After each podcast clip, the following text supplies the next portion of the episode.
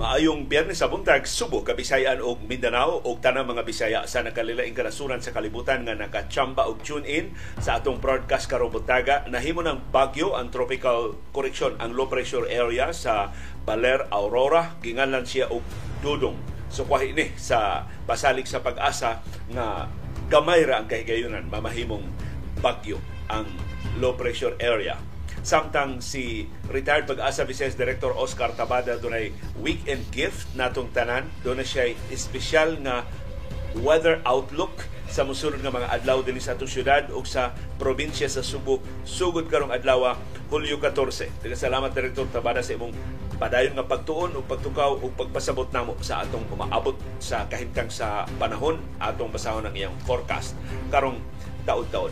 Samtang makapabalaka ni padayong nisaka ang presyo sa lana sa merkado sa kalibutan tungod sa paghinay sa inflation rate sa Estados Unidos nga nakapadasig sa mga oil traders nga dili kaayo dako ang pagsaka sa interest rate ug busa dili kaayo maluya ang kalibutanong ekonomiya o posibleng magpadayon na ng pagsulbong sa konsumo sa lana labi na kay nipakita ng mga timaan sa pagpasko ang ekonomiya sa China.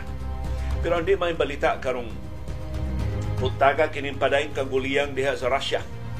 Si Russian President Vladimir Putin dunay laing problema usa ka inila ka general iyang sinaligan sa gubat sa Ukraine nireklamo nga way klaro ang ilang lagda sa gubat ug ang mga dagkong general sa Russia maura say ni sabotahe sa ilang kaugalingong pwersa. Human sa mutiny sa Wagner Group, kining pagtingog ni General Popov usas mga popular nga general sa Russia nakapatay og nasab sa iyang administrasyon. Sa so, pagyud ng pag-atake ni Putin sa Ukraine, tinuod bang nagkayamukat na. Og ni ay dili maayong uh, report, duha ni ka reports actually nga medyo makapauwaw natong tanan. Una, ang report sa United Nations na 51 million ka mga Pilipinohon ang food insecure. Why klaro na tinubdan sa pagkaon o kitay kinadaghanan og mga food insecure sa tibok Southeast Asia. Hainam to pasalig ni Agriculture Secretary o Presidente Ferdinand Marcos Jr. mahimutan self-sufficient sa pagkaon kay kitay kinangilngigan o produksyon sa pagkaon sa kapaitan. O ang laing report ato sa tukion karubutaga sa World Bank nag-mismanage ni kanhi Presidente Rodrigo Duterte ang pandemya sa COVID-19 o mo hinungdan kitay kinadak-an og hiyos sa ekonomiya. Kitay labing food insecure, kita pagi labing dako og hiyos sa ekonomiya sa niaging pandemya kung ikumpara sa itong silingan ng mga nasod. Nadaghan na nagduda ini pero karon nga ang World Bank na inihimo sa report complete with data and figures wa nay lalis na nagpataka lang to si kanhi Presidente Rodrigo Duterte imbis makatabang nakapasamot na hinuon sa kalisod sa katawha Pilipino atol sa pandemya sa COVID-19. Tukiyon sa nato karubutaga kining ilusad sa Land Transportation Office nga e-driver's license. So dili na ka ng papel, mahimo na kunutang mo download na lang og lisensya sa mga telepono ug mo na lang ipakita sa mga traffic enforcers kung pakumadakpan ka diha og kalapasan sa mga lagda sa trafiko. Unsa ka masaaron kining e-driver's license nga luwatan sa LTO karong buwana. O gipasayon sa Globe ang rehistrasyon sa ilang SIM haskan uhi sa Globe na kamatngon na biyaan sila sa Smart mas daghan ang nakaparehistro sa Smart kaysa Globe karon masayon ang rehistrasyon sa SIM sa mga Globe users. Atong susihon unsa kasayon o makaapas pa ba sila July 25 na ba ang deadline sa SIM registration dinhi sa ato. O dunay duha ka dagko nga mga welga sa mga trabahante sa ubang kanasuran sa kalibutan na kuyog manakod dinhi sa ato kay pulos suhulan o kagamay sa suhulan ang hinungdan sa ilang pagwelga. Nagwelga na ang mga doktor sa Britanya.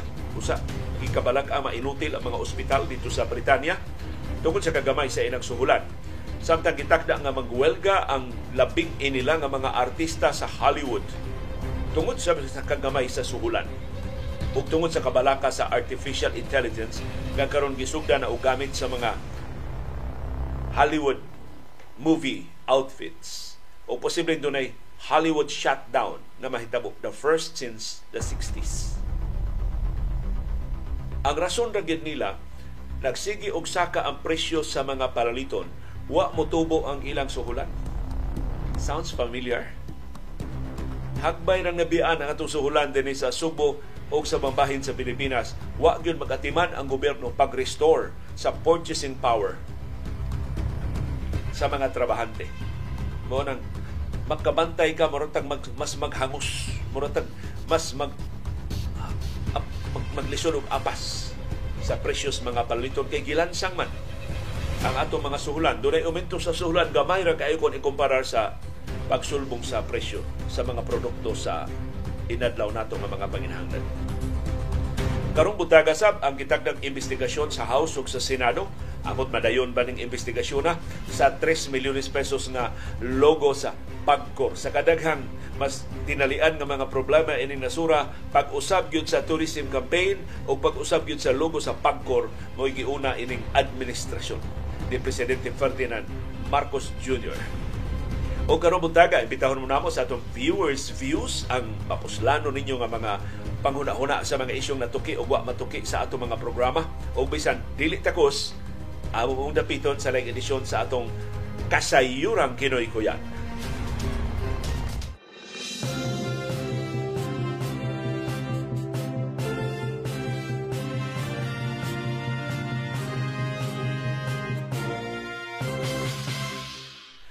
Kumusta ang atong kahimtang sa panahon o anon ang syudad ug ang probinsya sa Subo ug dakong bahin sa Pilipinas karong adlaw. Kombinasyon ni sa bagyo nga si Dodong nga nanakaron sa Luzon ingon man sa habagat nga mo'y nagdominar dinhi sa ato sa Kabisayan ug sa Mindanao. Matod sa pag-asa ang uwanon nga kahimtang sa panahon mulungtad hangtod karong weekend So sa musunod ni nga tulo ka adlaw, ang pag-uwan-uwan nga atong mapaabot sama sa uwan nga napa, nahiaguman nato sa nangagi nga mga adlaw. Kadtong low pressure area nga nasa silingan nga bahin sa Baler sa Aurora, nahimo ng tropical depression nga dudong. Nahimong bagyo si Dudong alas 8 ka gabi. Matod sa pag-asa, ang habagat mas mukusog pa tungod sa bagyo nga si Dudong ug mauni nga mo bukbo siya og mas daghan pang uwan sa mosunod nga tuto ka adlaw sa ato pa karong adlaw Biyernes, Sabado ug sa Domingo. So tibok weekend ang atong gipaabot nga pag-uwan. Ang mas kusog nga habagat makaapektar sa tibuok Visayas, apil sa syudad ug sa probinsya sa Subo, sa Bohol, sa Negros Oriental ug sa Siquijor, sa tibuok Southern Luzon ug sa tibuok Mindanao. Alas 3 gani ng kadlawon ang sentro sa bagyo nga si Dodong nahimutang duol sa dinapige sa Isabela. Doon siya kinakusgan nga hangin nga 45 kilometros matag oras duol sa tunga-tunga. Ang iyang pag-unos moabot og 60 kilometros matag oras. Nag-irog ang bagyo nga si Dodong padung sa kasadpan, amihan ang kasadpan nga bahin sa Pilipinas sa kikusgon nga 15 kilometros matag oras. Hinay ang iyang pag-irog. Makabuylo ni siya og bukbo og uwan. Labi na diha sa Metro Manila ug sa Luzon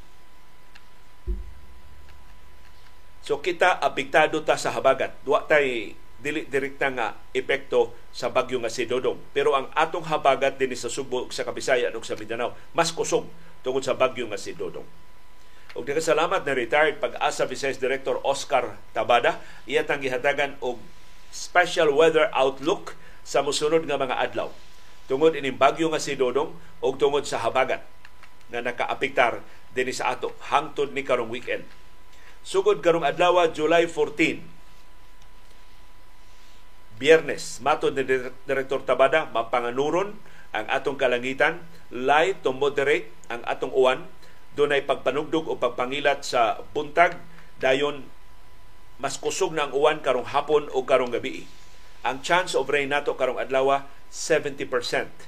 Ang hangin gikan sa kasad habagatang kasadpan o habagat. So hanging habagat mo yung modubinar nato doon ang gikusgon nga 15 to 30 kilometers per hour. Ang atong kadagatan moderate sa ato patunay gamay nga baud. Ang atong heat index 38 degrees Celsius. So init gihapon ta, alimuot gihapon ta between 12 noon and 1 p.m. today ang kinainitan nato nga temperatura. Ugmang adlaw Sabado ug unya sa Domingo, July 15 ug July 16, matud ni Direktor Tabada, mas kusog na ang huros sa atong hangin og do naghihapon tay patak-patak nga pag-uwan og mas lapad na ang pag-uwan, mas, mas kusog pa ang pag-uwan ugmang adlaw og sa Domingo. So na mga lakaw sa weekend, i-adjust tungod ining hulga sa uwan. Ang chance of rain sa ugma o sa Domingo, 80%. Mas dako ang kahigayonon sa uwan, ug mas lapad ang uwan.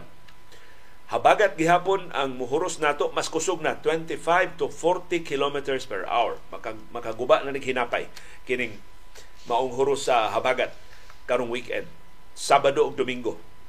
Ang atong kadagatan moderate to rough So mudagko na jutay ang bawon. Ang heat index magpabiling 38 degrees Celsius between 11 a.m. and 1 p.m. unya sa weekend, Sabado ug Domingo. Ini kalunes, July 17, mapanganuron gihapon ang atong kalangitan, light to moderate ang atong pag-uwan. Doon na tayo pagpanugdog o pagpangilat. Dayon mo lapad ang uwan ini kagabi. Ang chance of rain unya sa lunes 70%. Ang habagat muhinay og jutay 15 to 30 kilometers per hour. Ang atong kadagatan moderate, gamay na ang atong bawd. Ang atong heat index mao gihapon bisan pag dunay habagat, dunay uwan, init o limuot gihapon ta at 38 degrees Celsius between 12 noon and 1 p.m. unya ni sa Lunes. Inig ka Martes, Miyerkules ug Huwebes, July 18, 19 ug 20. Mao ni pangagpas ni Direktor Tabada sa atong kahimtang sa panahon mapanganuron ang atong kalangitan, patak-patak ang atong pag-uwan, mahimong mas lapad ug mas kusog unya sa Martes, Miyerkules ug Huwebes sa sunod semana. Ang chance of rain 80%. Sus gabi no? Mura tagtibok semana ini nga uwanon. Ang atong uwan south southwest dunay gikusgon nga magikan sa south southwest 15 to 25 kilometers per hour. Ang atong coastal waters, moderate. So, dili dagko ang atong bawd. Ang heat index mo us-usog jutay to 37 degrees Celsius inig ka alas 11 sa buntag. Nagkasalamat, retired pag-asa Business Director Oscar Tabada, ining imong special nga weather outlook sa musunod nga usa ka semana din sa atong syudad ug sa probinsya sa Subo. Unsa may aktual ninyo nga kahimtang sa panahon karong orasa, init na mi diri nag hayag na mi diri sa kasili sa konsolasyon. Ibutang palihog niya sa atong comment box aron atong masumpay ining latest weather forecast sa pag-asa.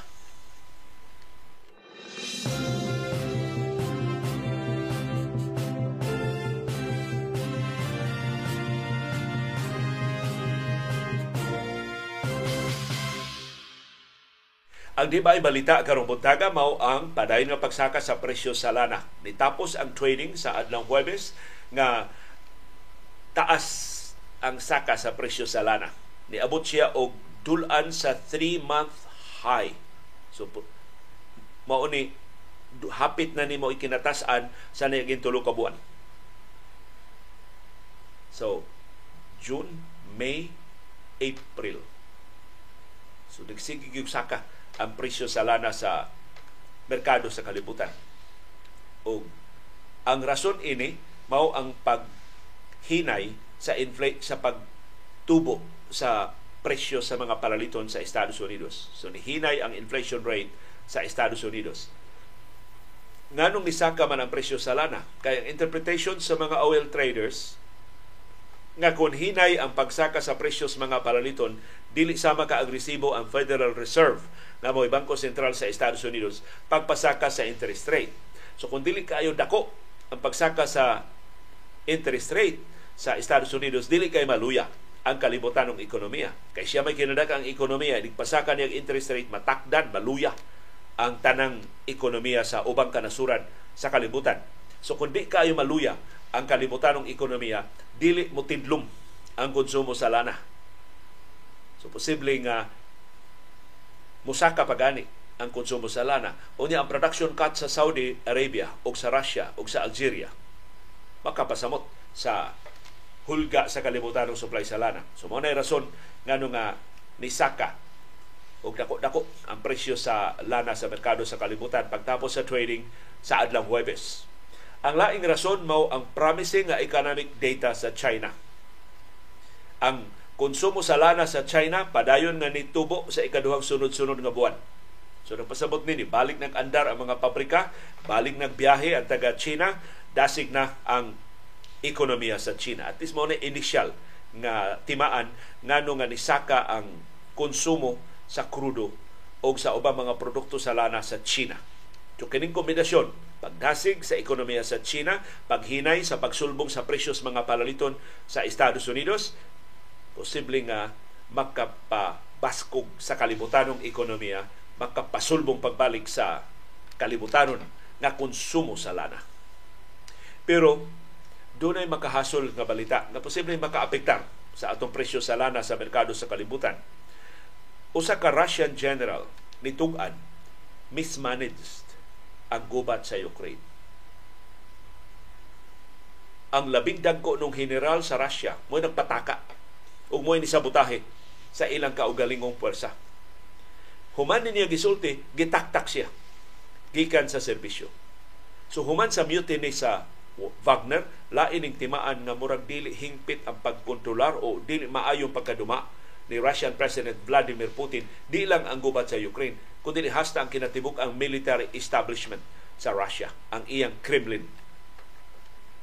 Matod ining maong Russian general, ang iya yung atraso, mao ang pagtugan sa iyang military superiors. Nga pait kayo ang ilang sitwasyon diha sa Ukraine. Wa magkadimaong gubat tungod sa mismanagement sa top brass sa mga pangu sa Kremlin si Major General Ivan Popov. Nga mo'y nagduma sa Russian unit sa southern Ukraine. Niluwat ining maong kasayuran pinagi sa voice message nga gipa hibaw sa Russian lawmaker nga si Andrei Gorolyov. So, aliado rin ni Putin, maoy ni Sibya ining pamahayag ni General Popov Matod ni Popov, gitaktak siya sa serbisyo tungod siyang pagtugan sa kamatuuran. Mao niyang mensahe, the Ukrainian army could not break through our ranks at the front, but our senior chief hit us from the rear, viciously beheading the army at the most difficult and intense moment. Sus, seryosuha ini pasangila Ingon siya, wa kaatraka ang Ukraine namo sa among atumangan, pero giluyumi sa among commander, sa among labaw. Kinis Popov, usan is labing popular nga general sa Russia. In fact, ang iyang call sign, military call sign, Spartacus. Mato niya, puwerte daghan ng mga sundao sa Russia ang nangamatay sa Ukraine. Kay kuwang sila sa depensa ang Ukrainian artillery maoy nakapatay sa daghang mga sundao sa Russia. Labing una ning admission ha sa usa ka Russian general. Matod niya ang Russian army why proper counter artillery systems o why reconnaissance sa artillery sa Ukraine. Mao nang igo sila, patay sila sa artillery sa Ukraine. Nayo sila o suporta sa mga top general. Why gihatag nila? Gisabotahe hinon sila So ningon si Popov, ang iyang umaabot wa na klaro. The senior chiefs apparently sensed some kind of danger from me and quickly concocted an order from the defense minister in just one day and got rid of me. Itriga no siya o gitaktak gikan sa serbisyo. I await my fate. Ug karon nga akong gihimo kining maong voice recording na nagpaabot sa way kasiguruan nga umaabot. Kontrolado ba ni Russian President Vladimir Putin ang iyang army o ang iyang mga general? Nganong ang labing popular nga mga general ang usa gidudahang dito dapig ni Yevgeny Prigozhin sa Wagner Group karon si General Popov gitaktak tungod siyang pag-angkon na apiki ang puwersa sa Russia diha sa habagatang Ukraine kakuyaw kung dili kontrolado ni Putin ang sitwasyon kanang iyang gipasidaan nga escalation sa gubat posibleng escalation sa conflict diha sud sa Russia ug kung dunay uncertainty sa iyang liderato, dunay mo tumaw nga political instability kakuyaw. Ang Russia bay kinadaghanan og nuclear warheads sa tanang kanasuran sa kalibutan. Mas daghan pa ng ilang nuclear warheads kaysa gihuptan sa Estados Unidos ug sa ubang kanasuran.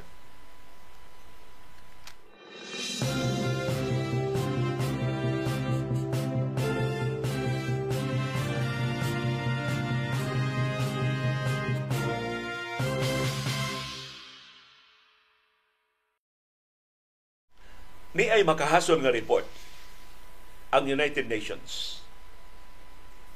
Dulan 51 million ka mga Pilipinhon ang nagatubang og moderate or severe food insecurity sa tuig 2020, 2021 ug 2022. Sa niaging tulo ka tuig dayong tapos sa Duterte administration o pagbano sa Marcos administration kining dulan 51 million ka mga Pilipinhon nga na problema sa pagkaon mao'y kinadaghanan sa tibok Southeast Asia.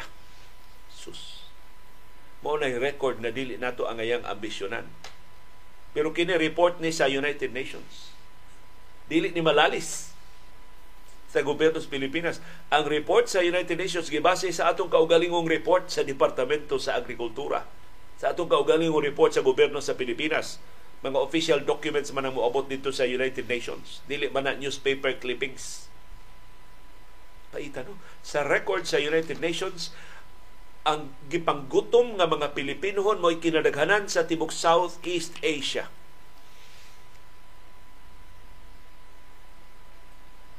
Mao ni ang unod sa latest State of Food Security and Nutrition in the World report sa United Nations ang kinatibok ang ihap sa mga Pilipinohon nga gipanggutom 50.9 million. Sus. Sobras katunga. Sa dulan katunga sa atong nasudnong populasyon. Kay ang latest karon pila na mata 113 million.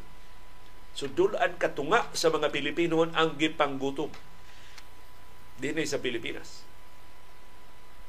ang definition sa United Nations ining ilang termino nga food insecure mauni 50.9 million Filipinos did not have constant access to adequate food in the Philippines. So dili permanente ang pagkaon mo na ang food insecure. Na ikaon usahay way kaon. the Philippines had the highest number of moderately or severely food insecure in the region. Ibalik-balik yun sa report sa United Nations. Kita'y kinadaghanan o mga tao nga way klarong pagkaon sa tibok Southeast Asia. Number two, ang Myanmar. Myanmar, nagkalisod-lisod na kay military junta. Diktadura mo nagduma sa Myanmar. Arang-arang pang Myanmar na to. Ang food insecure sa Myanmar, 15.8 million Ikatulo ang Indonesia. Ang Indonesia mo most populous country sa Southeast Asia. Ang gipanggutom sa Indonesia 13.4 million ato 51 million. Ikatulo ang Vietnam 8.7 million ang food insecure sa Vietnam. Ikaupat ang Cambodia 8.5 million ang food insecure sa Cambodia. Matod sa United Nations, ang moderate or severe food security sa total population 44.7% dinhi sa Pilipinas. 44.7% ra sa populasyon sa Pilipinas ang dunay pagkaon. Permanente nga pagkaon doon na sila. Kompleto ilang pamahaw, paniudto o panihapon. 44.7% ra sa total population. Wa ra kabot katunga sa mga Pilipinhon ang way problema sa pagkaon Paita.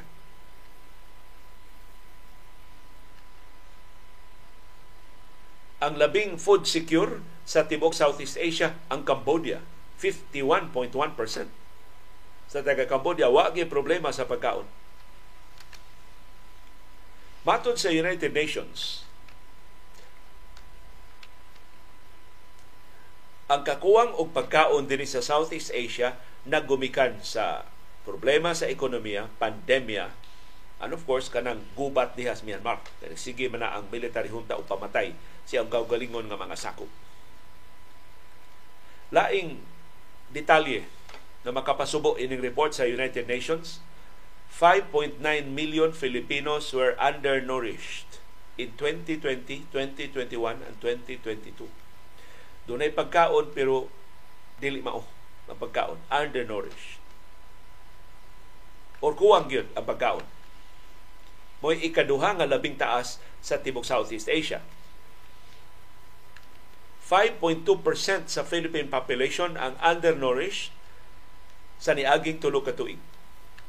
Ang Indonesia mo'y labing daghan og undernourished niabot og 16.2 million.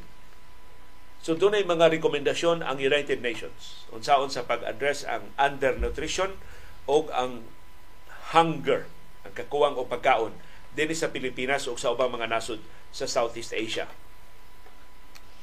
Number one, pagtabang nga dunay direktang kalambigitan ang mga food producers o ang mga negosyante.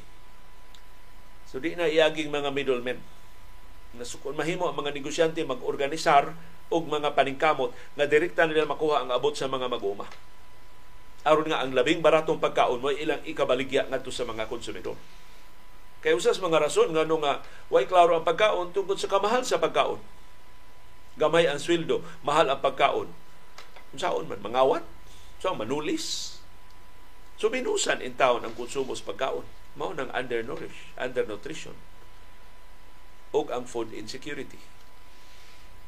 So ang access sa pagkaon mao i-improve ug mahimo na pinagi sa direktang paglabigit sa mga mag-uma o sa mga negosyante Wa na itong mga middlemen na mo exploit sa mga mag-uuma, mo paborot sa ilang ginansya, makadaot sa mga konsumidor. So kung ang mga negosyante makahimo ana paagiha, e sila direktang mukuha sa abot sa mga mag-uuma, mas dako ang kita sa mga mag-uuma, mas barato ang presyo nari inigabot na mga pagkaon sa mga konsumidor. Kana sa presumption nga mga negosyante dili kay mo paborot sa ilang ginansya sa pagkaon o pag-address sa undernutrition ang sug ang rekomendasyon sa United Nations molusad og awareness raising campaigns pag-promote og healthy options. So paybaong katawhan na dunay barato pero sustansyado nga mga pagkaon. Og ilusad kini maong kampanya pagpahibaw unsay sakto nga pagkaon sa mga eskwelahan. Og himuon sab ang nutritious nga mga pagkaon nga more available o more accessible ngadto sa general public labi na sa labing kabus sa katawhan. Kauaw. Ining report sa United Nations. Ug mao mo sukwahi sa panghambog sa administrasyon ni kanhi presidente Rodrigo Duterte o sa administrasyon karon ni presidente Ferdinand Marcos Jr. nga usata sa mga best managed economies sa tibuok kalibutan. Dili in town ta best managed. Dili ganita well managed. In fact, we are mismanaged. Kaya nga nung 51 million man ka mga Pilipinon ang food insecure. Mo'y kinadaghanan sa Timog Southeast Asia.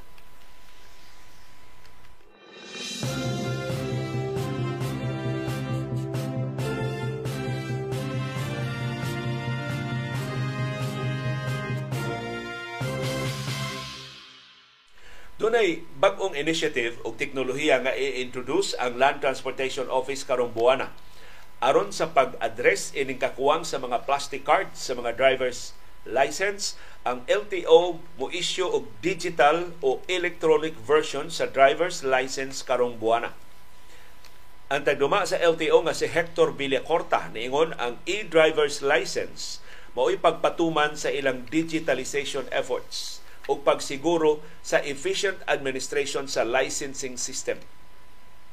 So kini mao mga lisensya, mahimo na i-download sa inyong mga smartphones o mo'y gamito ninyo isip driver's license.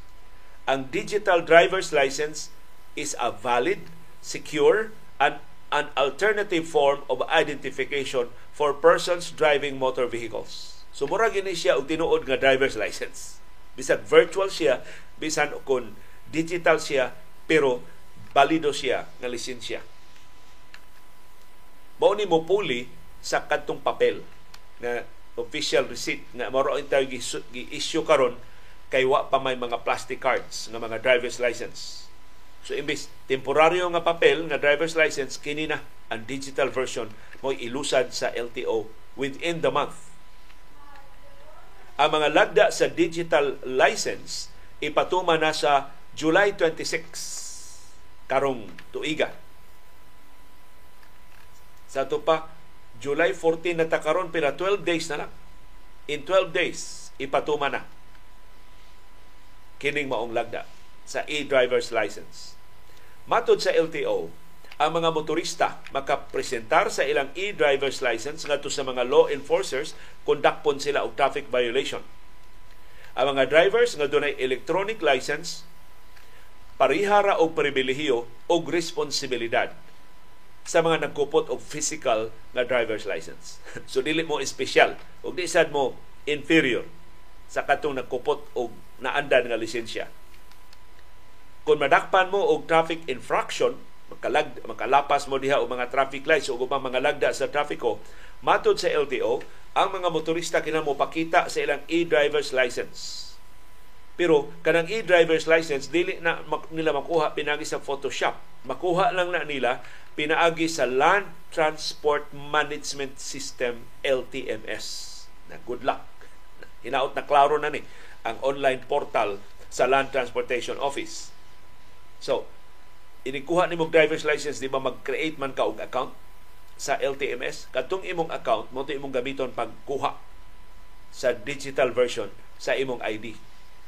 So di mahimo nga imo ning litratuhan ug imong iprinta naagi ni sa imong smartphone, naagi ni sa imong telepono. Di sad mahimo imong screenshot. Ang aktual gyung lisensya nga digital mo imong ipakita. Ang madakpan nga mga motorista isyuhan og temporary operator's permit o electronic TOP.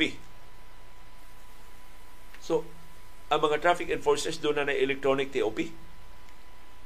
Dili ang enforcers kung dili sila accredited na mga deputized agent sa Land Transportation Office. So, ang mga organic personnel sa LTO and presumably mga police, doon na na electronic TOP o tayo press release ray niingon doon na sila electronic to upewa pa gani mahibaw ng mga deputized agents sa LTO nga electronic TOP na ang ilang issue. Ang electronic TOP valid for 72 hours. Kinahanglan ang driver muhunong na pag-drive kung dili niya masettle ang iyang account. Ang LTMS account sa motorista suspensuhod sa kung doon na sila wa masettle nga traffic violations. Kining mong initiative gihimo sa LTO in the meantime nga wa pa ma-printa ang mga plastic cards. Pero ang DOTR ni pasalig nga ang ilang bag-ong supplier nga Banner Plastic Card Incorporated maka-deliver na og usa ka milyon ka mga plastic cards sa mga driver's license sa mosunod nga duha ka buwan. So atong atangan unsay mga detalye press release pa ni ha kung magkadimao ba ni ini patuma na karong July 26 puhon sa Land Transportation Office.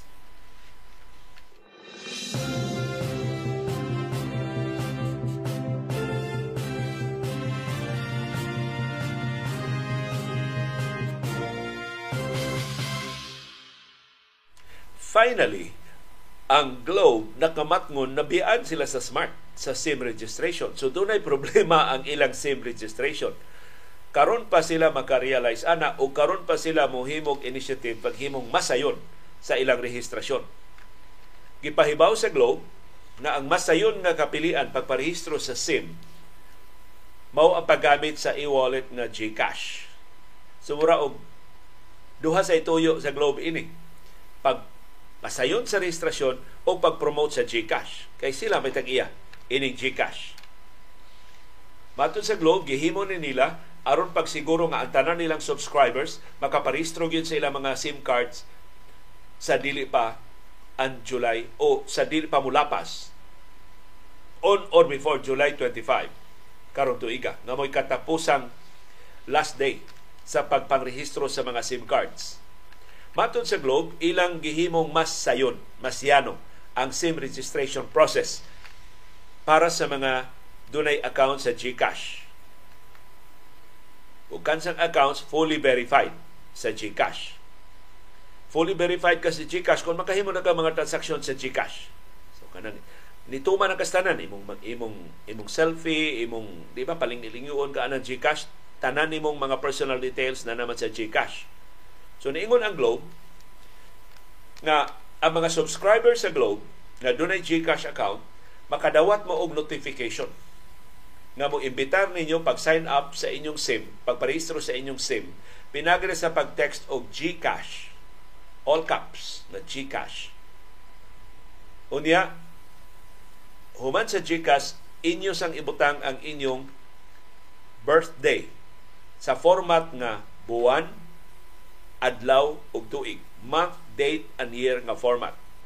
Nya inyong ipada sa 8080 rehistrado na mo. So pinaagi ana matod sa Globe rehistrado na ang inyong SIM card. Kay ma-verify naman ang inyong identity, pinagi sa inyong rehistrasyon, inyong account details sa GCash.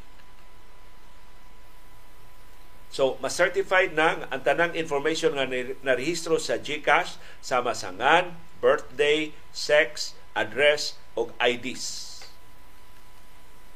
Once madawat sa Globe ang account details, ang mga registrants makadawat og acknowledgement receipt sud lang sa pipila ka adlaw.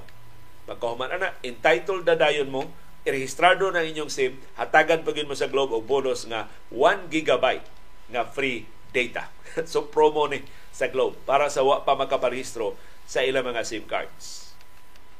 Sa pikas nga bayan, ang Smart Communications ni pahinomdom sa ilang mga subscribers nga hasta ang Smart Satellite kinahanglan mo rehistro sa ilang mga SIM cards on or before July 25. So tanang mga mobile numbers kinahanglan irehistro sa Smart appeal ang Smart Satellite. Kini ding Smart Satellite naghatag ni og wireless services sama sa calls, emails o text sa mga lugar na huyang kaayo ang cellular signal o internet coverage. Ya doon ay nangutanan ako usa na to ka viewer, kini akong PLDT home nga SIM. Naman tay, di ba nga atong PLDT home na may SIM? Kailangan ba ning irehistro? Kinahanglan nga irehistro kay SIM man, SIM registration man. Pero why problema? Ang tanang postpaid nga mga SIM subscribers rehistrado na. Kay di ba sa pagpa pag paghimo ninyo pagpalit ninyo PLDT Home nga account o pag subscribe ninyo sa PLDT Home Tuna, doon na naman dito ang inyong account details. So, ang mga postpaid, wag yung problema. So, katong doon ay PLDT Home, ayaw na mo parehistro separately, rehistrado na mo. Kay postpaid man na ang inyong PLDT Home. So, wala na. Wala na problema ng inyong mga SIM. As of July 11, mao ni ang kahimtang sa registrasyon sa mga SIM cards. 61% na sa total na number of SIM subscribers ang nakaparehistro sa ilang mga SIM cards. 102.84 million na ang nakaparehistro out of 168.02 million ka mga SIM cards sa tibuok Pilipinas. Ang Smart mo kinadaghanan og narehistro 73% sa iyang subscriber base ang narehistro na. Ang Globe 54% pa. Ug ang dito 48% pa. Ang dito mo'y kinagamyan ang dito sad maoy kinahinayan? Og rehistrasyon. Naapsa na siya sa Globe so hinaot kini bag-o mga initiatives o bag-o nga mga pahibaw sa mga telcos maka himong masayon o maka, mas makapadasig sa mga subscribers sa pagparehistro sa mga SIM cards. Kay doon na ba di mo tuo karon na ang SIM card ko no i-deactivate after July 25, di ko na i-deactivate kay mawad ang negosyo ang Globe, ang Smart ug ang Dito. Di manggod ang Smart, ang Globe ug ang Dito maoy magbuot ana. Mapugos sila deactivate kay mao man sultis balaod. Kundi sila mo deactivate ang ilang prangkisa, ang ilang lisensya, mao'y mamiligro. So dili ni sa negosyo, doon ay balaod. nga nagmando nga irehistro ang ato mga SIM cards. Kung di nimo irehistro, di na nimo magamit ang imong SIM cards after July 25. As in, 12.01 a.m. sa July 26, di nakaka-text, di nakaka-call, di nakaka-access sa imong internet o sa uban nimo nga mga features diha sa imong mga smartphones.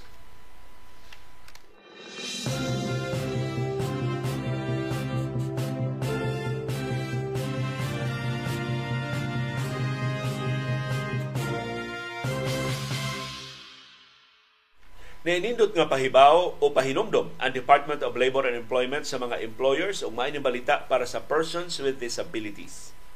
Matod sa Department of Labor and Employment, dunay balaod nga nagsugo sa mga kompanya pagreserba og 1% sa ilang workforce. Kung ang ilang mga trabahante moabot og usa ka gatos o mas daghan pa. So hanggang may mga kompanya na less than 100 ang mga trabahante, dili obligado ini. Pero ang mga dagkong kompanya na 100 or more ang mga trabahante, giauhag mo pagreserba og 1% sa inyong workforce para sa mga persons with disabilities. Kining maong balaod nag gitumong ni aron dili i-discriminate against ang mga PWDs. Katungod lang kay dunay na sila disabilities, labay-labayan na lang sila sa pagpantrabaho. Doon ko yung mga nahinabi ng mga employers, ingon sila, ang mga persons with disabilities mo labing productive sa ilang mga trabahante. I don't know, kugihan ba lang ni sila or tungod sa ilang limitasyon, maningkamot in town sila? Nga dili ma-disappoint ang mga employers nila? Or grateful kay sila nga bisan sa ilang disabilities gihatagan sila og trabaho gihatagan sila panginabuhi makatabang sila sa ilang pamilya imbis mahimo silang burden sa ilang mga ginikanan o sa ilang mga paryente ug mao nang ilang gisuklian og mas cookie mas dasig nga performance ug ato-ato ra ni dunay mga employers na ingon ako sa una liyo managana gid mig hire og mga PWDs kay ora ba natay mga PWDs nga sus, ang atong hagdanan, atong tarungon. Kuan ba daghan kay sila usbon aron mahimong mas accessible sa mga PWDs ang ilang workplaces. Pero ingon siya sus mensahe gitelis Ginoo.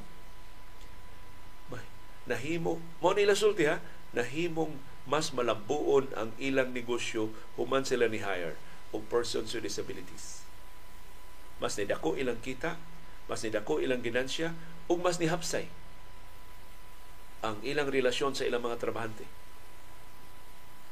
Kay mura bito, bisan ang mga trabahante nga way kakulian sa panglawas, makakita sila mga kauban nga mga PWDs nga maayo kay mo trabaho, mura sad silang madasig no. Na gani kakulian sa lawas maayo kay mo trabaho kita pa ka. So kato mga ligoy maikong na magligoy kayo. Ang PWDs wa magligoy. So murag dunay Ingon siya, ang iya sulti mo dunay magic nga nahitabo sa among workplace sa dihang nag-employ me og persons with disability. So ang tanan niyang pasiuna nga panagana nga mamahimong burden ang mga PWDs nga mohimong special accommodation ang mga kompanya para nila nawa. Og hilabihan na hinon nila kamapasalamaton nga nang hire sila o mga persons with disabilities. Ug daghan kog employers nga na hibaw-an, dili lang 1%. Usay mo abot ko og 5% sa ilang workforce ang mga persons with disabilities. Of course, doon na kay gamay nga accommodation ihatag ngadto sa persons with disabilities, ang mga PWDs dili mo mahatagan og bisan unsa nga trabaho. Ang trabaho nga imong ihatag nila kadto mga trabaho nga ilang mahimo despite their disabilities. So dili ba nimo nga mo imo pa alsa-alsahon niya dili makatarong og lakaw. Mura kag nagbugal-bugal sa PWDs. So hatagi siya trabaho nga dili ma- maapektuhan ang iyang lack of mobility. Sigon sa Philippine Statistics Authority, moabot og 2.5% sa mga trabahante sa Pilipinas karon ang dunay kakulian sa panglawas. Daghang salamat. Ang requirement sa balaod 1% ra, pero sa aktual nga pagpatuman 2.5% sa 76 million ka mga Pilipino of working age ang dunay kakulian sa panglawas o gipatrabaho sa nakalilain ng mga kompanya. So daghang salamat sa ato mga employers sa inyong pagsabot sa ato mga persons with disabilities. Nangutanan jud kung anong giusab man gikan man sa disabled persons ngadto na sa persons with disabilities. Siya ang tumong ana Leo aron nga ang person mag-una sa iyang disability. Kay katugon karaan nga nga nga disabled persons murag atong gi-highlight ang iyang disability. Ikaduha na lang ang iyang pagkatao. Kung bag-ungan nga persons with disabilities nag-una ang iyang pagkatao, nagsunod lang ang iyang disability. So hinaot mausab sa nang atong pagtan-aw sa mga persons with disabilities, sa atong kaugalingong mga paryente, sa atong mga silingan, nga mura sila og burden, mura sila atong palasunon ayaw gasa sila gikan sa kahitasan atong i-appreciate kana maong gasa og makatuntag leksyon sa ilang mga disabilities. Ato silang tabangan. Wa na, wa na sila magpakilimos. Ato silang hatagag higayon. Ato silang hatagan sa tanang kahigayonan nga mamahimong productive na mga sakop sa katiligban maka-improve na sa ilang self sense of self-worth. Maka tabang na nila pag paningkamot aron nga makatampo sila sa inyong kompanya nga gipatrabaho nila o sa inyong pamilya nga naa sila. Ug kita mismo magtan-aw nila nga maningkamot matakdan sa dili ta maluya, dili ta ma magtapol sa pagtuman sa ato mga gibuhaton.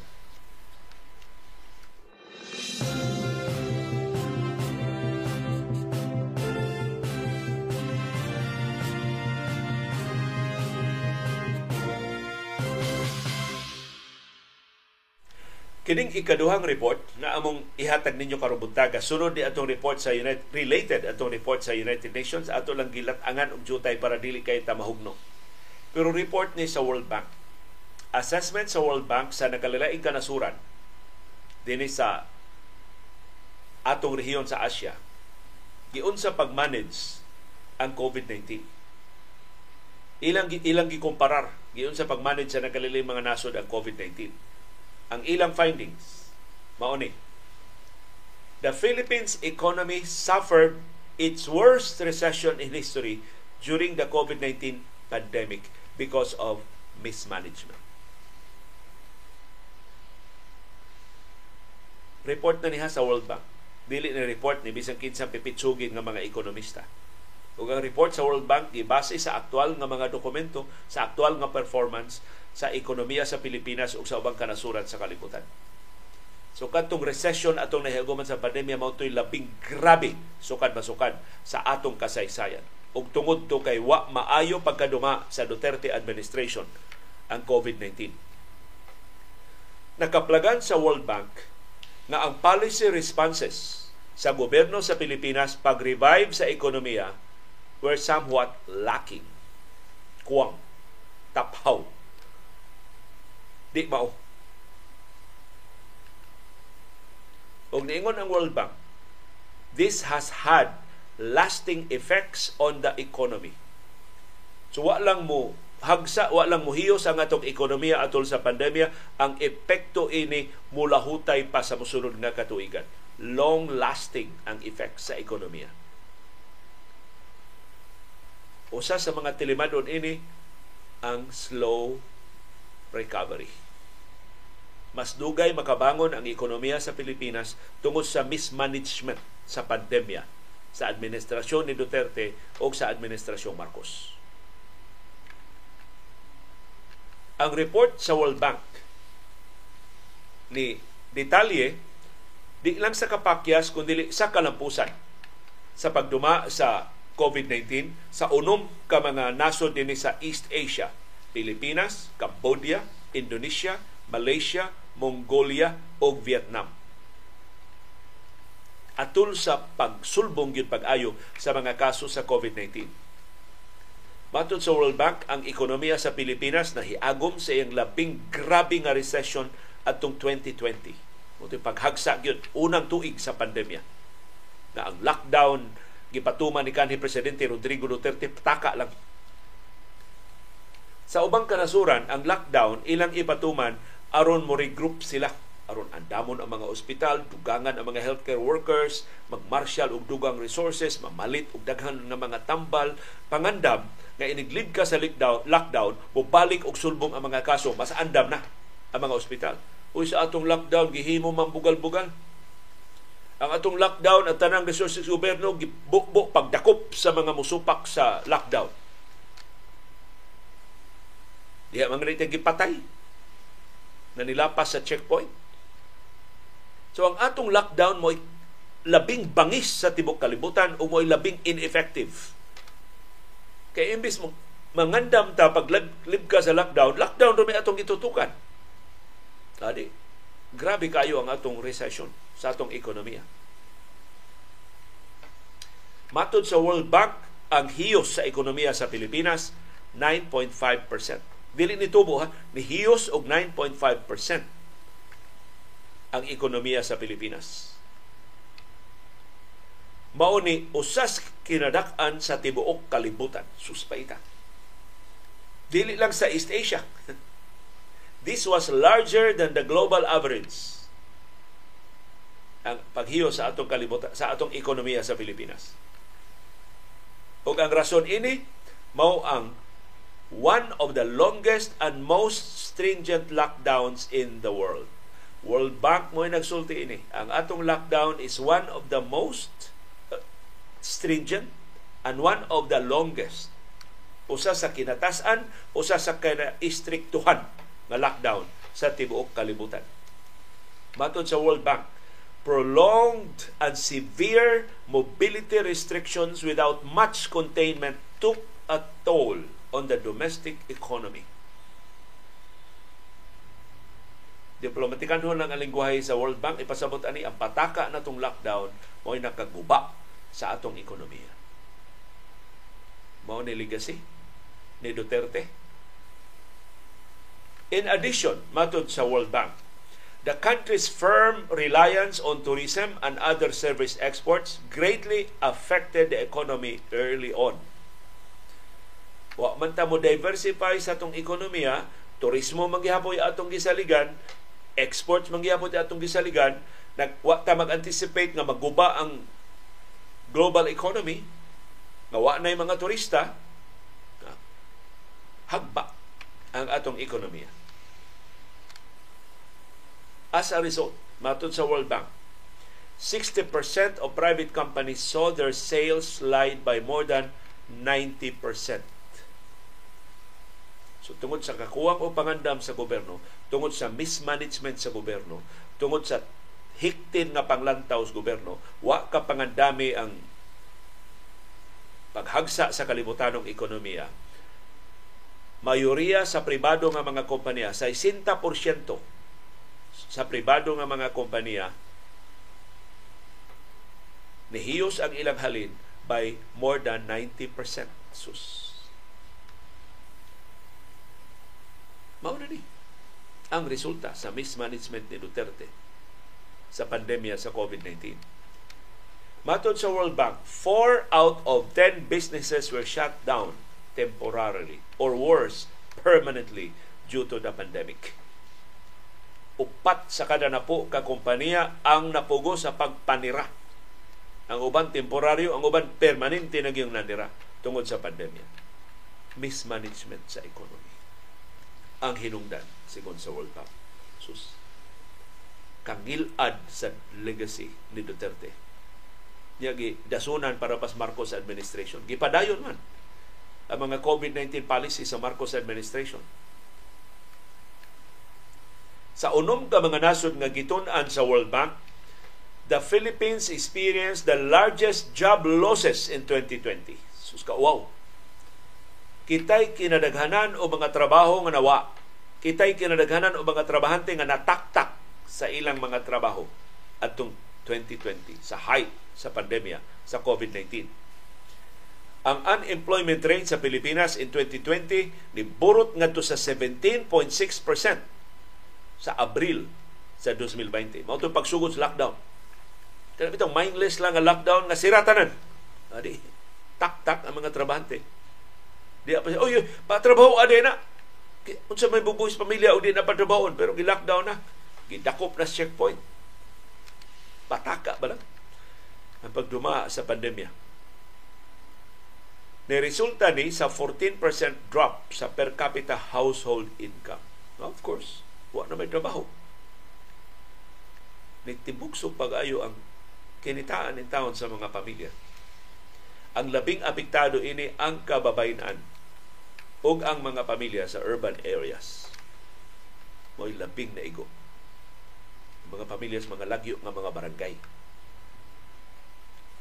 Ug matod sa World Bank, doon na ni mas balongtaron nga kadaot sa labor market.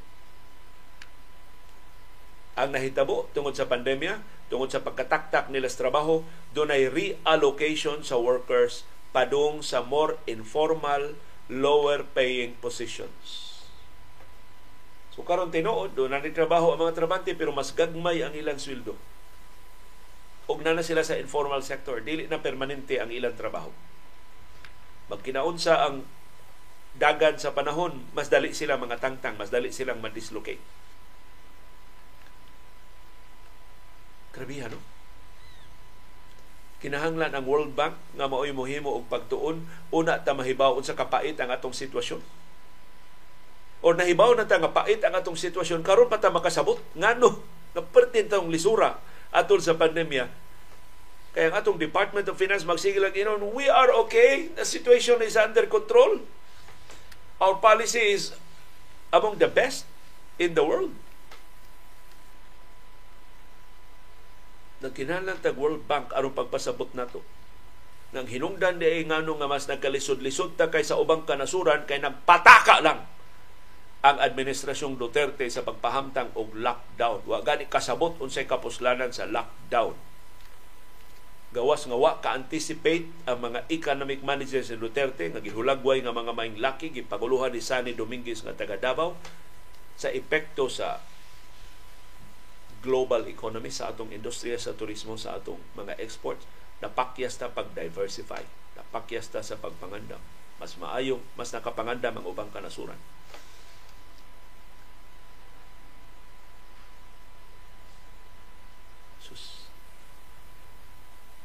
Kasakit dughan. Pait ng daan ang pag-recall, ang paghinumdom sa mga nahitabo atol sa pandemya, mas sakit pag yun na self-inflicted ay katubaong kadaot. Kalikayan di unta itong kadaotang arang-arang pa ang management sa pandemya. Kung mas tarong pa unta ang mga leader in nga sura atol sa pandemya, dili unta ta ingon ini kalisod, dili unta ta ingon ini kagutom, dili unta ta ingon ini karabanit, dili tiyali in town ini kaiwit kung ikumparar sa recovery sa ubang kanasuran sa kalibutan.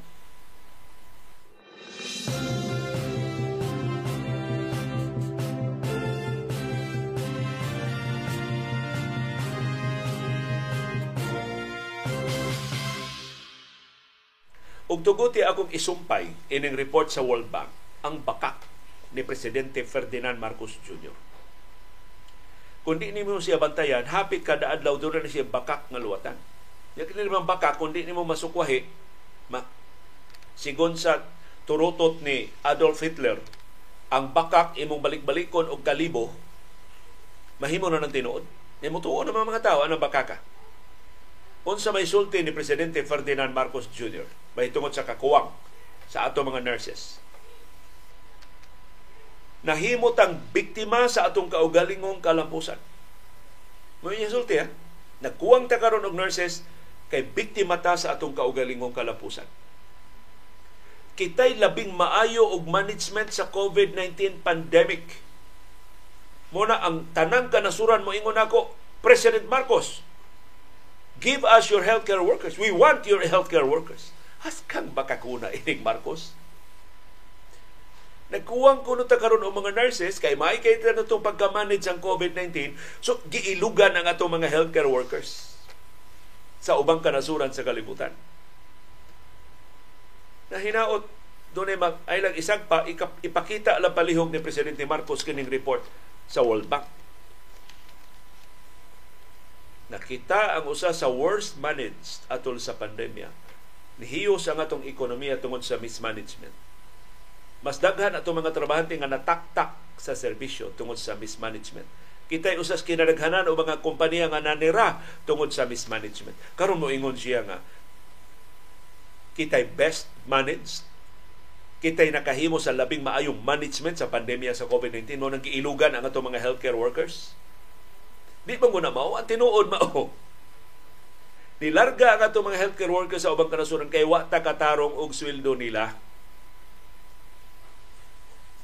in demand ang atong mga healthcare workers sa Pilipinas kay aging ang population sa ubang kanasuran menos ang ilang mga healthcare workers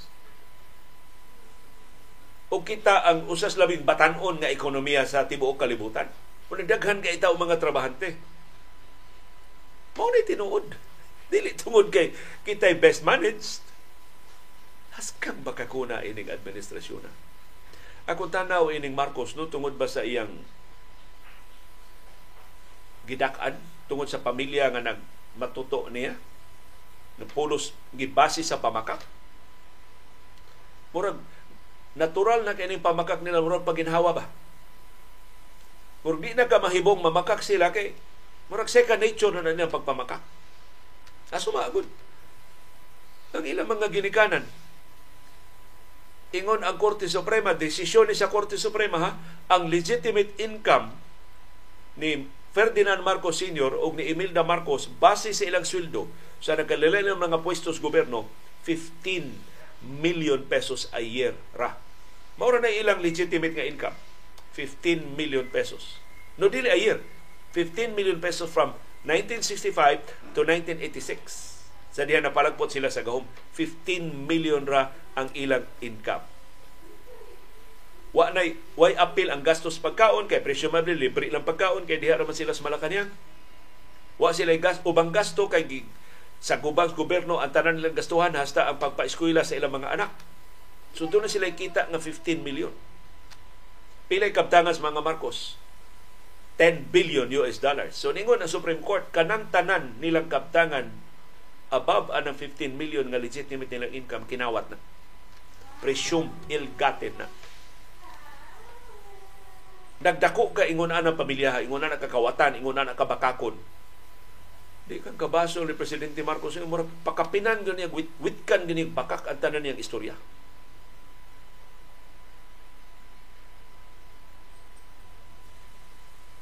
Kita intay makapuliki bago bakak naman sa to. Nganong kita may fastest growing economy in the world? Yung tanawa. Kung sa finding sa United Nations, kita'y kinadaghanan og gutom. Kung sa finding sa World Bank, kitay usas kina bangkarotahan og ekonomiya tungod sa mismanagement.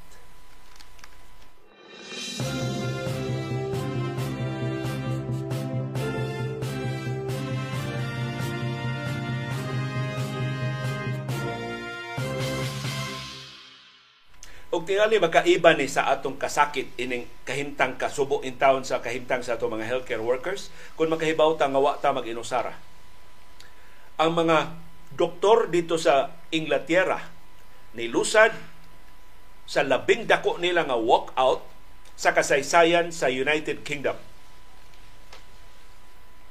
Na inutil karon ang National Health Service sa Inglaterra kay nibiya ang mga doktor lima ka adlaw ning ilang welga mao ni ang kinauhian sa wow na kabuhan nga nagsigi og welga ang nakalilaing sektor sa mga trabahante dito sa Britanya tungod sa kagamay sa suhulan. Sa record sa National Health System sa Britanya, niabot na og dulan 7,000 ka mga doktor ang nangayo ni request o mga dokumento for overseas job applications last year, 2022. So di lang ato mga doktor ang nibiya hasta mga doktor sa Britanya ni Bias Britanya tungod sa kagamay sa suhulan. Ang mga nurses, ambulance staff o ubang medical workers ni appeal sa picket line sa nangagi nga mga buwan tungod sa, sa kagamay sa ilang suhulan. So di ni problema lang sa Pilipinas. Na problema sa ang dagko mga nasod sama sa Britanya. Ang mga train drivers ug ubang mga profesyon sa Britanya nagprotesta sa tungod sa kagamay sa ilang mga suhulan. ang mga senior hospital doctors nga gitawag og consultants diha sa Britanya magsugod sab sa ilang 48 hour strike unya sa July 20. So doon na schedule. Kining nagwelga karon ang mga junior doctors ni. Ang ilang mga seniors, ang mga consultants mo strike sab duha ka adlaw ang strike unya sugod sa July 20. Ang mga radiographers musunod sa pagwelga unya sa July 25 So kini aron pag pressure sa gobyerno sa Britanya umintuhi ang ilang suhulan. Matod sa mga doktor, nalaslasan ang ilang kita og 26% in terms in real terms sa niaging napugli makatuig. Kaya ang ilang sweldo na lansang samtang nagsige og saka ang presyo sa mga palaliton dito sa Britanya. Murag mao inahitabo usab din sa ato sa Pilipinas. Mas mas organisado lang ang mga healthcare workers dito sa Britanya pero ni balibad ang Britanya dili mahimo nga ang umintuhan ang sweldo sama sa itak itakdo sa aumento sa presyos mga palaliton kay too costly. Mapurdoy ko no. Mabangkaruta ang gobyerno. So gihatagan lang ang mga doktor o mga healthcare workers og 5% na patong sa ilang suhulan samtang paningkamutan sa gobyerno mabadlong ang pagpaspas nga pagsulbong sa presyo sa mga palaliton. So di ni monopolya sa Pilipinas ang problema sa kagamay sa sulan sa itong mga healthcare workers. Pero dili ni lisensya nga ato ning i-perpetuate kining dili makiangayon nga sistema. Kung sa gusto ta nga ang mga doktor o ang mga nurses mo biya sa mga ospital, ang mga pasyente mo labing makaluluoy. So hinaut ang gobyerno sa Pilipinas o pribado nga mga ospital mo tan-aw ining kasinatian sa Britanya o ubang kanasuran nakagubot karon tungod sa kagamay sa sulan. Ayaw ninyo paabuta mahitabo na dinis ato Tingali mas taas lang pisi ang mga Pilipino. Tingali mas taas lang tag agwanta pero inig ka pupo sa daan ng agwantaha. Mamiligro sa ta. Nakita'y sunod nga magkaguliyang.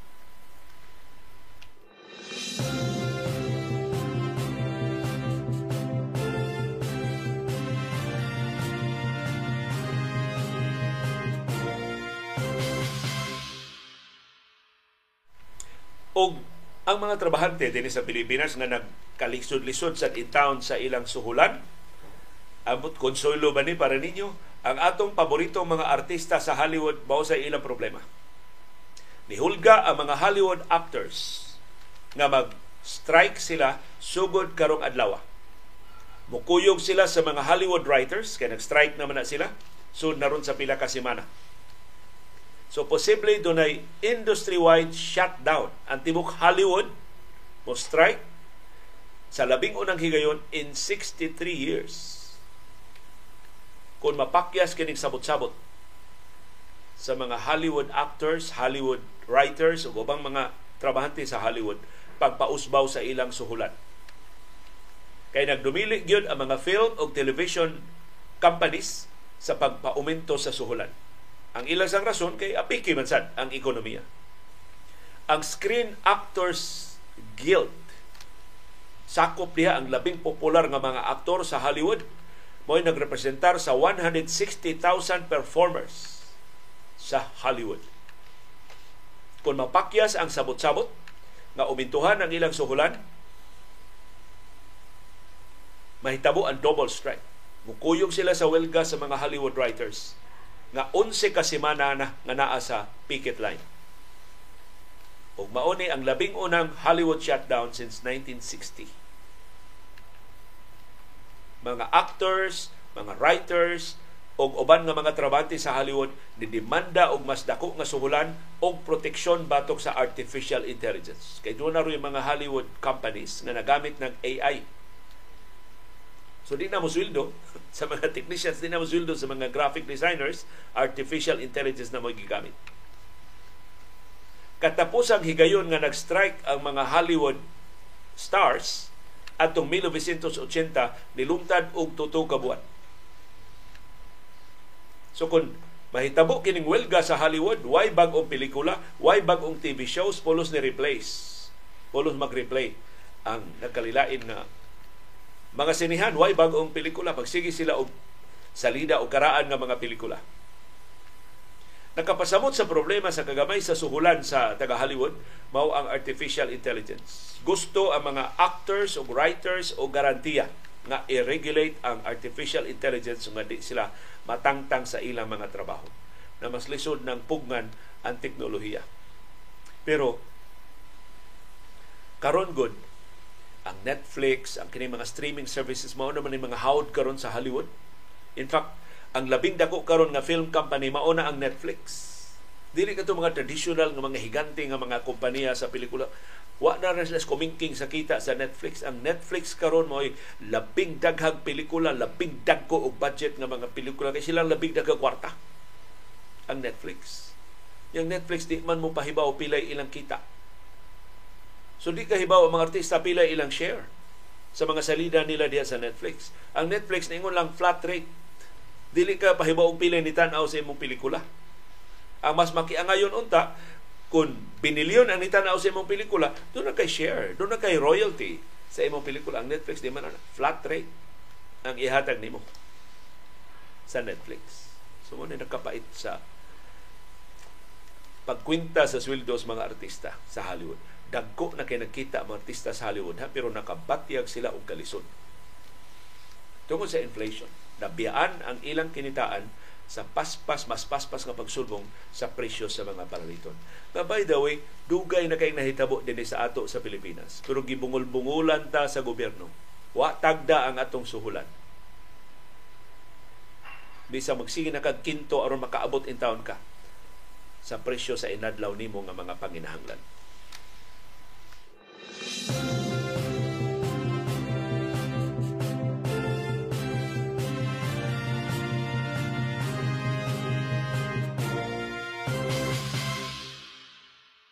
At sa kalisod sa kalibutan, nagwelga na ang gagmay ta kay sweldo nga mga trabahante apil na dito sa Britanya mag-transport strike sabta dinis ato atol gyud sa SONA ni presidente Marcos karong July 24, ang Oslo ni dako ang ilang kita sa turismo. Mao ni makalipay nga report gikan sa Commission on Audit. Matod sa Commission on Audit ni sulbong ang kita sa turismo sa lungsod sa Oslo. Niabot og 35.3 million. 10 times more than the 3.4 million na kita sa 2021 atol pa sa pandemya sa COVID-19. So pag abli og balik turismo sa Oslo na times 10 ang ilang kita. Iabot na og 35.3 million. Ang whale shark, ang mga tuki, mga butanding diya sa Oslo mo top destination sa mga turista sa Oslo. So ni balik og kaaligri ang barangay Tanawan. 31 million ang kita sa 2022 30, sa usa lang tuig, 31 billion ang kita sa whale shark viewing diha sa Oslo. Mas dako ni sa 2.79 million atong 2021. Ikaduha nga labing dako kita diha sa turismo sa Oslo ang Sumilon Island. Kaya kanang Sumilon naman ay sandbar na mag magbalhin-balhin unsang buwan na sa tuig. Unya abli man ang sandbar ngadto sa publiko pero gipapultahan sa munisipyo sa Oslo Ibaw mo pila kita anang gamay ra kayo nga strip sa sandbar sa Sumilon 3 million. Nikita og 3 milyones sa punta ana mga mga ligo diha sa sandbar. Ang ikaduhang ikatulo nga labing dako og kita ang Tumalog Falls 1.17 million. Og ang ikaapat ang monkeys, ang mga unggoy sa Uslog nikita og 67,089 atong 2022. adtong 2019 wa pay pandemya ang kita sa uslob sa turismo 190.2 billion. So dako-dako pa og sa gubangon ang uslob una nila ma ambasan ang dako kay nilang kita sa wa pa ang pandemya sa COVID-19. Ang whale shark watching activities sa wa pay pandemya nikita ang munisipyo sa Oslo og 182.7 million. So dako pagtrabahoon ang Oslo, una nila maambasan ang ilang kita sa turismo sa wa pa ang pandemya sa COVID-19.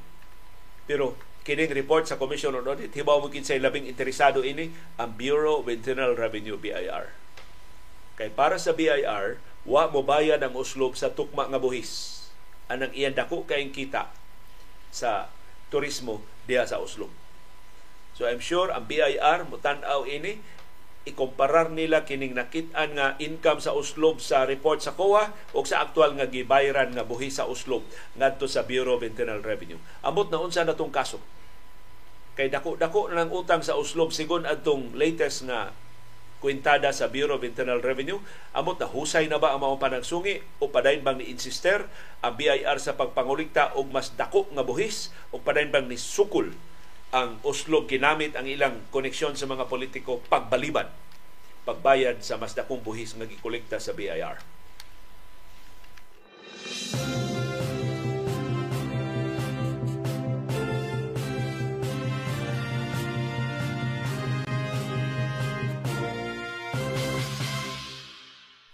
pero dili tanang finding sa kawa positibo sa Oslo. Doon na say nakitaan ang Commission on Audit nga kakuwangan sa Oslo Usa sa dako nilang kakuwangan matod sa COA mao ang kapakyas sa munisipyo sa Oslo pag-release sa share sa mga barangay sa iyang koleksyon sa real property tax. Nikabat og 1 million pesos ang share unta sa mga barangay atong 2021 imbis tumanon ang balaod nga i-release quarterly nalangay og pila ang kwarta ang share sa mga barangay So ningon ang COA nakahikaw ni sa mga barangay sa pundo nga magamit unta nila sa ilang mga priority projects. Ubos sa balaod, ang share sa mga barangay sa real property taxes kinahanglan nga i-release kada tulo ka buwan. Pero ang munisipyo sa Oslo naabtan og kapin tuig una naka-release sa share sa mga barangay. So tungod ini maong finding sa Commission on Audit ni saad si Oslo Mayor Ronald Guarin na kada quarter na i-release ang share sa mga barangay sa real property taxes. Laing finding sa Commission on Audit nasakpan ang munisipyo sa Oslo nga nag-hire og nibayad og suhulan ngadto sa ilang public information officer ang sweldo 60,000 pesos pinagi sa job order nga kontrata bisan pa kon ang PIO incumbent nga sangguniang kabataan chairperson sa barangay Lagundi sa Uslob. So niingon ang COA doble ang sweldo ining maong opisyal. Nagdawat siya sweldo sa barangay, nagdawat pa siya sweldo gikan sa munisipyo. Matod sa COA, illegal ang double compensation. Nadiskobrehan sa COA nga ang Public Information Officer sa Oslo nagdawat og 500 pesos a day gikan sa munisipyo pero nagdawat sab siya binuan nga honorarium nga 6,831 gikan sa Barangay Lagundi. Niingon ang COA, ang Local Government Code nagdili sa mga elective local officials from holding any other employment in government and receiving additional compensation. Pero ni supak ang munisipyo sa Oslo ini. Okay ra kuno kay job order man ni. Pero ningon ang COA, supak na. It is allow na namo kung inyo ginang ipadayon gibadlong sab sa Commission on Audit ang 1 million pesos nga cash advance sa mayor. So si Mayor Guarin nag-cash advance og 1 million gikan sa munisipyo. Kay matod sa kuha dili banded ang mayor. Ang ayan kuno ang cash advance kadto ra mga banded personnel sa munisipyo. Ang nadiskubrihan sa kuha cheque na 1 million kapin pinitsahan og July 28, 2022 nga ingong gigasto sa pasigarbo sa Subo. Dakuha ni gasto sa pasigarbo sa Subo. Unya unsa rin nadawat intaws mga munisipyo para lang yun ikiat-kiat sa Kapitolyo. Apil sa gasto sa uslob sa pasigarbo sa Subo, gipaagi ni Mayor Guarin, 520,000 para meals. Kapintungas milyon ang pagkaon. Sa nagpakiter mo sa uslob sa pasigarbo sa Subo 302,000 para talent fee. 134,200 para performers allowance. 37,000 pesos para make-up. Ha? Gilgigas make-up. 37 mil. Ang make-up sa make-up dili na matangtang sa singot, di na matangtang bisag uwanan. og 20,000 pesos para audio van. Matod sa COA, ang mayor dili banded sa dihang gihatagan ini maong cash advance supak sa lagda sa mga cash advances sa gobyerno. As of December 31, 2022, nakit-an sa COA ang kinatibuk-an nga 3.9 million pesos nga gisuspenso, gidisallow sa Commission on Audit sa mga gasto sa munisipyo sa Oslob.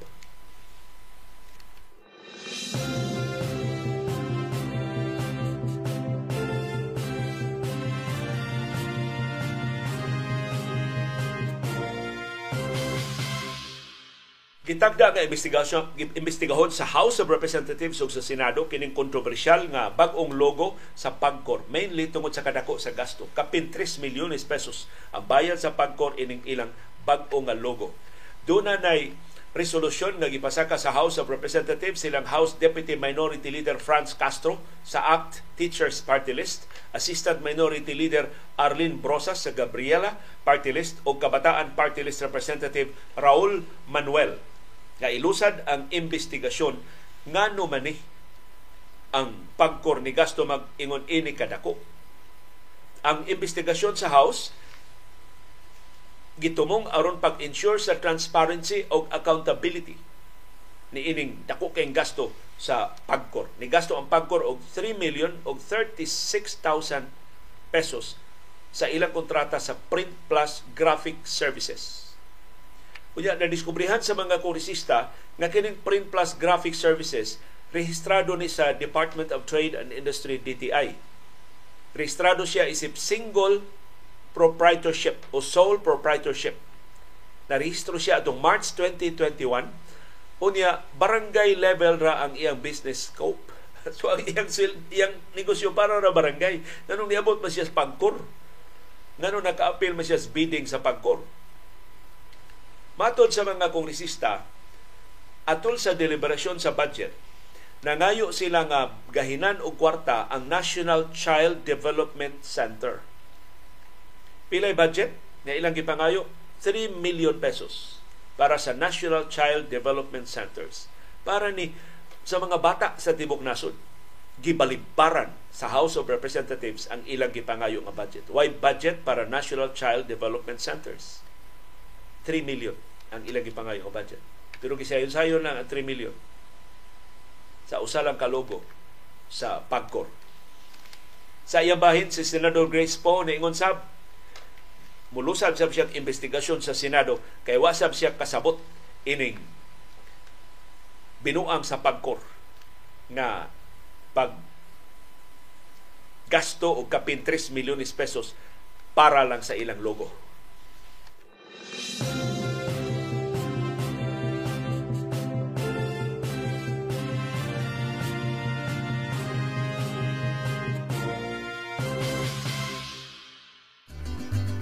Nagkasalamat yung aktibo nga pag-apil o pagsuporta sa atong mga programa. Ani ana ang atong viewers views. Ang panguna-una sa atong mga viewers on demand, wa sila kaabot sa atong live streaming ang ilang reaksyon sa mga isyong natuki o wa matuki sa atong mga programa. Ang atong i-highlight sa viewers views. Si Rolito Danlag, mahitungod ni sa logo sa Pagcor nice isabong logo. Sungilad nga logo para pagkor pero nice kuno kaayo nga logo para isabong. Kay tinuod nang murag murag murag murag nang ikog sunoy ang isabong sa pagpagkor karon. O kinaot Rolito Danlag din timaan nga ibalik ang isabong ining administrasyon na. Kay hilabihan kadako sa kadaot ngadto sa pamilya. Dihay anak, dihay mga bata gibaligya aron lang ibayad sa dako kay utang sa isabong. Unya, tungod sa isabong, hapit kada buwan doon ay suborno madawat ang mga mayor. Tungod sa kadako sa kwarta sa isabong. Isabot to isip suborno aron dili mapadlong ang ilang kalihukan. Si Rosalina T. Niingon, there's money pag-usab sa logo by the million. So, kumbinsido si Rosalina na pangwarta ang tuyo pag-usab sa logo sa Pagcor. Si Manolito Silva, iyang isubay ang kasaysayas mga kasino sa Pagcor din sa ato sa Subo. Ang Pagcor no naging ni sila na sila tigmanin sa mga kasino. Sa Cebu, naghatag nig 3 million pesos a month Ang kasino sa Cebu gasugod 1978, floating casino diha pa sa Pier 1. Nibalhin sa Cebu Plaza. Nibalhin sa My Lover's Lane. Dayon nibalhin sa waterfront sa Lahog. Doon na patoy Philippine Dream. Ngawa mo salir. Good shot pang kasino ato panahon na.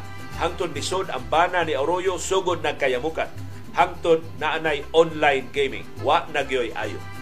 Ingig sa pagsubay ni kasaysayan sa sugal gobyerno dinis ato sa Subo. Si Rey o Politisima doon reklamo palihog social security system at timana ni ninyo. Hype raman di ay siguro ning SSS online kay dugay man ang email nga gisend daw or wa gyoy na send na email. Wa pa madawat ni Ray o Politisima. Na mudason lang gore kay doon ako samang experience sa usa ka online nga system sa usa ka restaurant. Kining mao restaurant paborito ning Iris na restaurant unya wa na gisira ang physical nga restaurant tungod sa pandemya. Ya karong wa na pandemya, sirado gihapon ang restaurant ang nangutana ko sa management ano wa pa man to mga maable inyong restaurant mao to paborito sa ko asawa giingna ko sa management gamay ra man to customer ang restaurant liyo so wa na nila ablihig balik pero among na diskubrihan kadto mao restaurant dunay online na maka-order ka online. So of course, ni-order mi sa online kay mao ito'y paborito nga putahe ni Iris. So, gahapon, iyan sa kong isugo, mo-order mi online. Sige lang kong click. Hindi mo liho. Padong na ba unta payment? Padong na nga sa payment of delivery option. Hindi mo liho. Refresh na sa go, balik na sa numero uno. Pag apil na sa payment of delivery, hindi na sa mo liho. Kung sa man ilang sistema course, mo kita ka-order ani Ars. Ato nakahuna-huna ko. Usuyan ka na ko telepono. So, sirado na ko laptop, dito ko telepono ni order. Balik na send ko sa number one, order na send ko sa putahe. Di salir, nilihok sa telepono. Wa sa laptop. Kung sa man ilang sistema.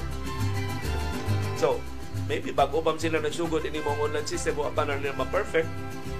Pero palihog, i-adjust na ninyo kay o ako pa to ana di na ko order kay kani si Iris ganahan kay siyang putahe. Nadayon jud mig order pinagis na telepono. Si Francisco Pilago Jr. ni ingon, asa niya makita ang good system? Masabot niya katong pasalig ni Presidente Marcos Duro. Maayo kuno ang aton justice system. We have a good system. Dili angayan mangimbestigar ang International Criminal Court katong mga extrajudicial killings ni Duterte sa una. Mato ni Pilago, si Attorney de Lima hangtod karon nagtingkagol paghihapon sa prisuhan niya good system sa hinimuhimo ra nga mga kaso ug daghang na konbikto sa daghang na biktima sa AJ case wa gyud mahatagi og hustisya. So, dili good ang justice system sa Pilipinas para ni Mr. Bielago. Og si Beckham Cachero, mahitungod sa NBA, sometimes ang team mo opt nga dili ipasud ang unknown player nga ilahang gusto kuhaon para dili mailog sa lain. Daghan ang nahitabo ana. I hope nga mao gibuhat sa Magic para ni Kai Soto Beki murag hanap pas Gis Panas kanang imong wishful thinking nga gitago si Kai Soto sa ubang mga team sa National Basketball Association. Mao nang wa pa duwa sa Orlando Magic. Unsaon pagsusis Orlando Magic ang dinuaan ni Kai Soto kundi nila i babad sa tinuod nga kompetisyon diha sa Summer League Games. So karon daghan na kay nanaway ining Orlando Magic, labi na kining ilang head coach. Kay gawas ni kay Soto no nila ing napo ka mga magdudua nga wa padua pero nagkusik-kusik las panahon giimbitar diha gipa-practice sa Orlando Magic. Wa padua gibabad hinuon na mga magdudua nga wa ayo mo nang napildi ang Orlando Magic sa tulo na kasunod-sunod nila nga mga duwa.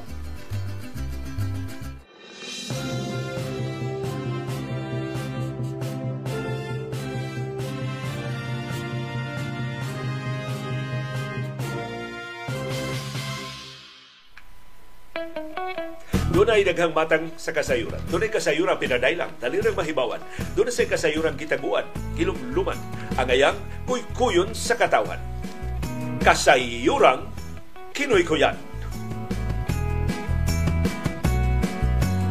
Gisaara na di ay ni Presidente Ferdinand Marcos Jr. si Dr. Mingita Padilla na siya nag iitudlo nga sunod nga health secretary ining nasura Nasumiter na ni Dr. Padilla ang tanang mga dokumento nga gipangayo sa nakalilain nga mga ahensya. Dihang kalit lang gitudlo si Health Secretary Teodoro Hermosa. Hangtod karon wa gyud nakapasabot ni Dr. Mingita Padilla. Nganong kalit man lang nausab ang timpla. Doon na siya gihuptan nga mga pagduda pero padayon nga nahibong hangtod ning higayuna. Gipasaar